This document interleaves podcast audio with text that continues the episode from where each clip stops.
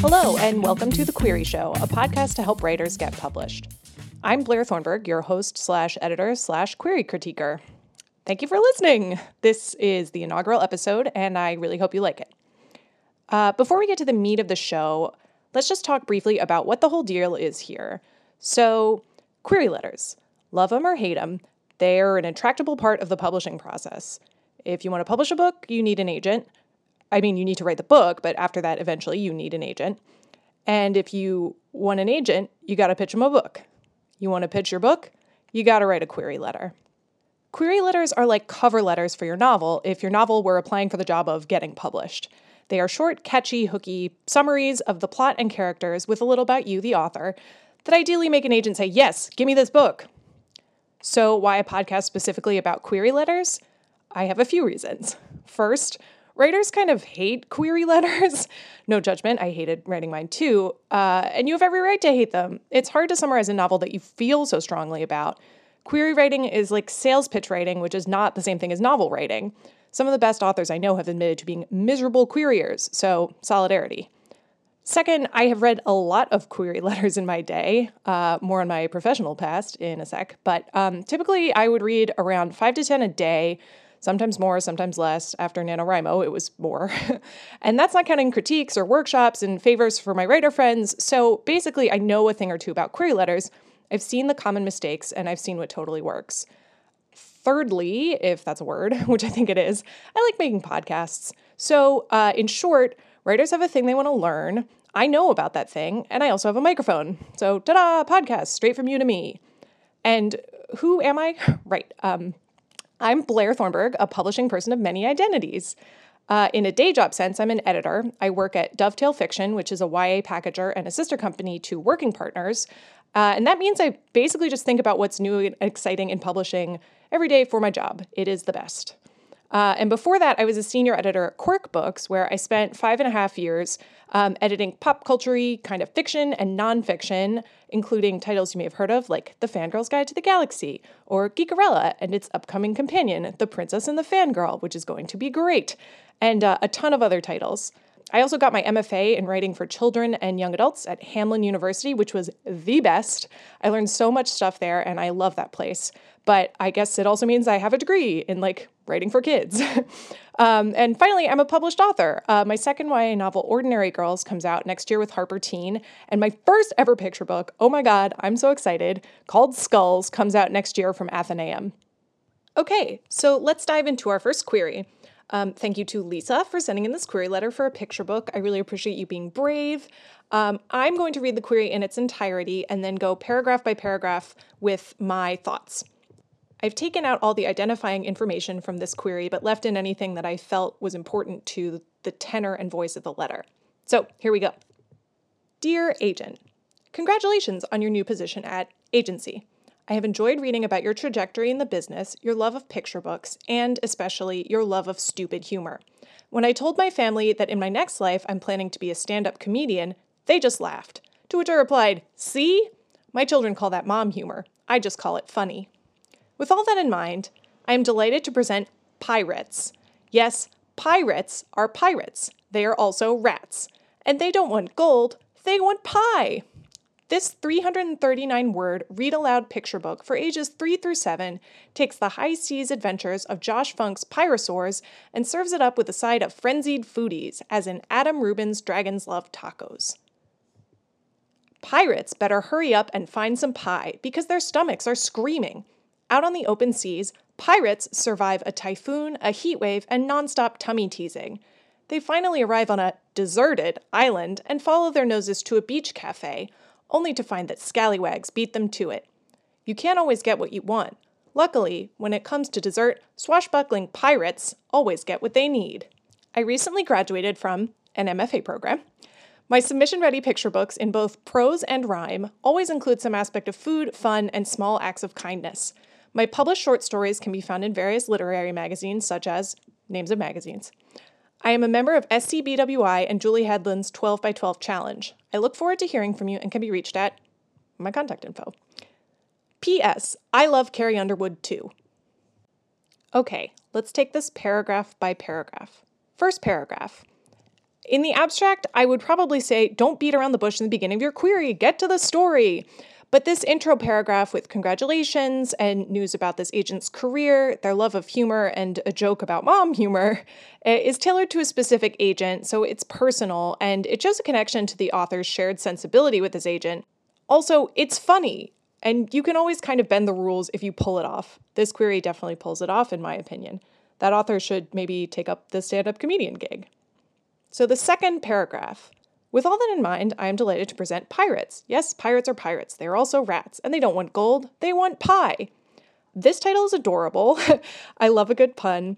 Uh, the first paragraph of the title summary does a lot of things very well. It includes the actual title of the book, which is great.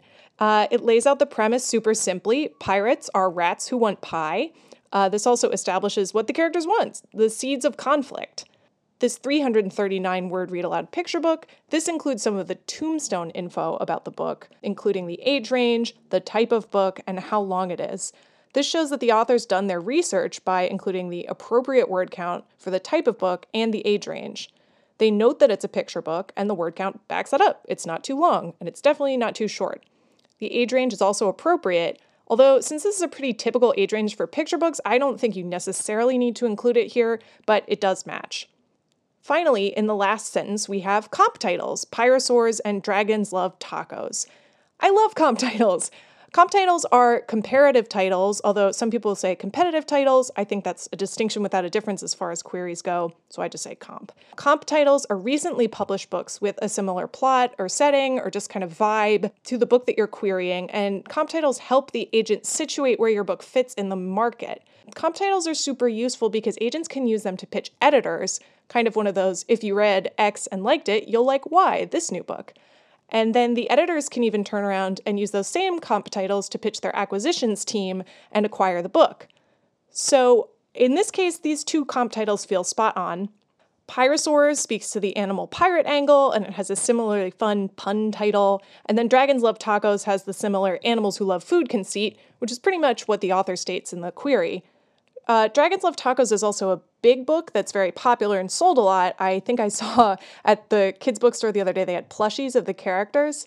Popular books can sometimes be dicey as comp titles because if a book is very widely popular, like Twilight, then it becomes too broad to actually help position your book in the market.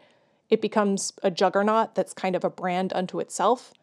But in this case, I think Dragons Love Tacos works as a comp title it feels genuinely similar to what this book is doing. However, we don't at this point really know what the plot of this book is, so my big suggestion here is to move the comp titles info to after this next paragraph. That would let the author show how the comp titles are a fit for the book before telling the agent what those comp titles are. Kind of classic writing advice, but it holds true here. Now we get to the plot summary paragraph. Pirates better hurry up and find some pie because their stomachs are screaming. Out on the open seas, pirates survive a typhoon, a heat wave, and nonstop tummy teasing before they arrive at the deserted island. I think this plot summary is super fun. Uh, what it does really well, it, that's especially important in picture book queries, because a picture book query can almost be as long as the picture book itself, which is fine, but it showcases the flavor of the language that's going to be in the book. We have a phrase like tummy teasing, which is fun, and then deserted island is a super cute pun. It's deserted with two S's in case I'm not enunciating enough. So you get the sense that this book really will be a fun read aloud, which is um, what the author said.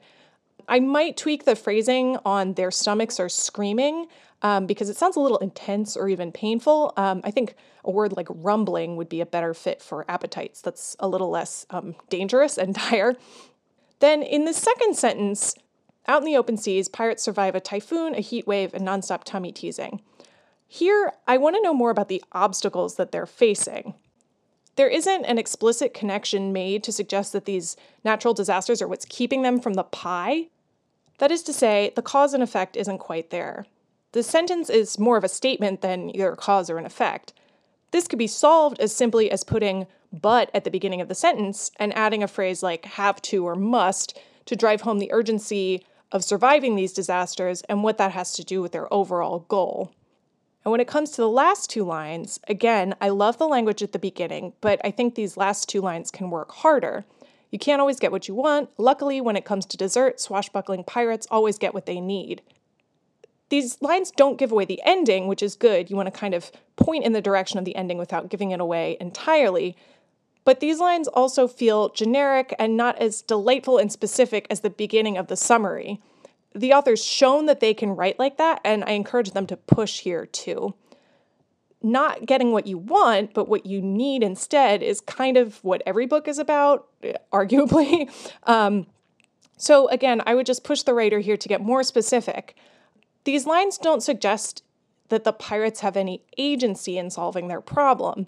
We want to see characters who take action, and this somewhat impersonal phrasing hides whatever action they're taking. So, what do they do to achieve a resolution? What do they learn or how do they change? Um, kind of standard questions for a plot, but important to work in at the end of this query and to do it with a fun language that the author has shown they have a great command of.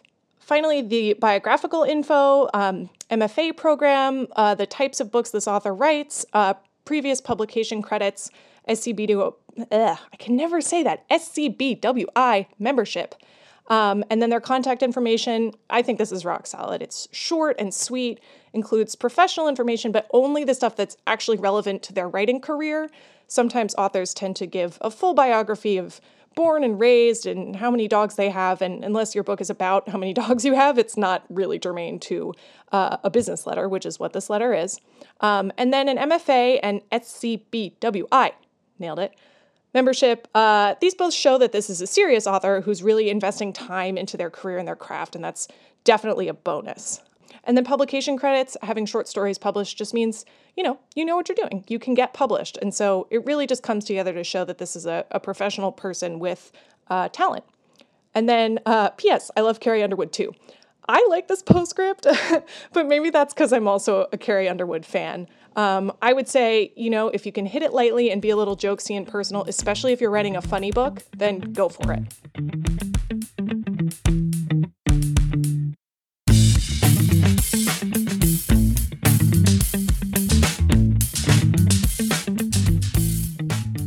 The show. We did it. Um, thank you again so much for listening. This has been a joy to produce here in the coziness of my office. Um, thank you again to Lisa for being brave and sending in your query. It rocks. If you, the listening writer, would like to have your query on the Query Show, that would be fantastic. Uh, just go to thequeryshow.com and fill out the submission form. And um, I'd love to get a good uh, variety and diversity of queries on here so we can give advice to as many writers as possible and learn a ton of stuff. If you like this podcast, uh, please tell your friends, uh, your critique group, your fellow writing students, whatever. I would love to have a lot of listeners and get a lot of feedback and get a lot of queries to read here. Um, and please give the show a rating on iTunes or wherever you're listening because that just helps the show be visible. And then we can get even more people into the Query Show Nation. also, if you like the show, uh, check out our Patreon and maybe become a patron. All the patrons get written copies of the critiques to download and study, which is really helpful if you just want to sort of stare at it on a page. Um, plus, bonus episodes with um, FAQs from you guys, uh, deep dives on publishing topics, uh, critiques of first pages, so beyond just the query letter, but the actual book text, um, agent interviews, and tons of other good stuff. I do the query show because I love it and because it's fun, but it is a lot of work to tape and edit and host and put up a website and publish. Um, so patrons literally make that possible and uh, get a lot of cool stuff too. You can also visit thequeryshow.com for more episodes and to join our mailing list. I don't know why I say our, it's literally just me. You can join my mailing list, the show's mailing list, for a free querying workbook written by yours truly. And that's it for now. Thank you for listening. I have been your host, Blair Thornburgh, and I will see you next time.